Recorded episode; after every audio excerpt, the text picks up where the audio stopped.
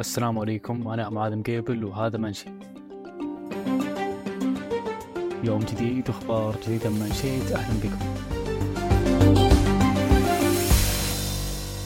الآن مع دخول فصل الشتاء وهطول أمطار تصير تقلبات في الجو يمرض بسببها الأطفال والكبار والكل يصاب بالإنفلونزا الموسمية. اللي أعراضها شائعة ومعروفة حمى وآلام في العضلات وسعال مستمر وضيق في التنفس ورشح الأنف وكذلك التهاب الحلق. أما أعراض الزكام اللي نادر ما أحد ينجو منها تختلف من حالة إلى أخرى. ممكن تشمل سيلان الأنف أو احتقانه والتهاب أو حكة في الحلق والسعال والعطاس وشعور عام بالتعب.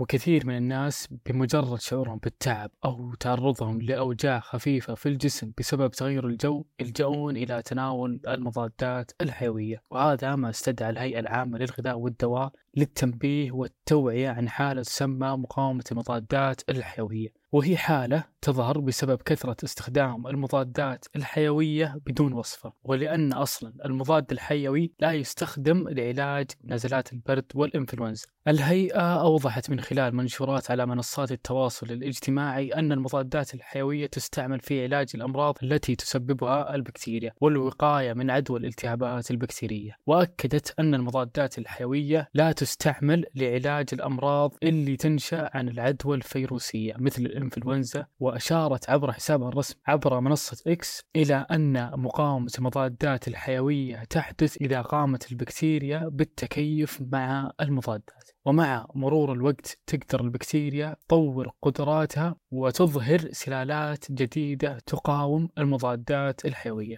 الهيئة فصلت أكثر عن الحالات اللي تسبب مقاومة المضادات مثل استخدام المضادات الحيوية دون وصفة طبية وعدم إكمال المدة العلاجية المقررة من الطبيب والإفراط في تناول المضادات بشكل دائم ومتكرر. لذلك من الضروري استشارة الطبيب قبل تناول أي دواء وخصوصا المضادات الحيوية. وأفضل وسائل العلاج لتقلبات الجو والإنفلونزا هي الوقاية بأخذ لقاح الإنفلونزا للفئات المعرضة للخطر مثل الأطفال والمسنين والعاملين في مجال الرعاية الصحية والأشخاص اللي يعانون من أمراض مزمنة مثل السكري وأمراض القلب والربو.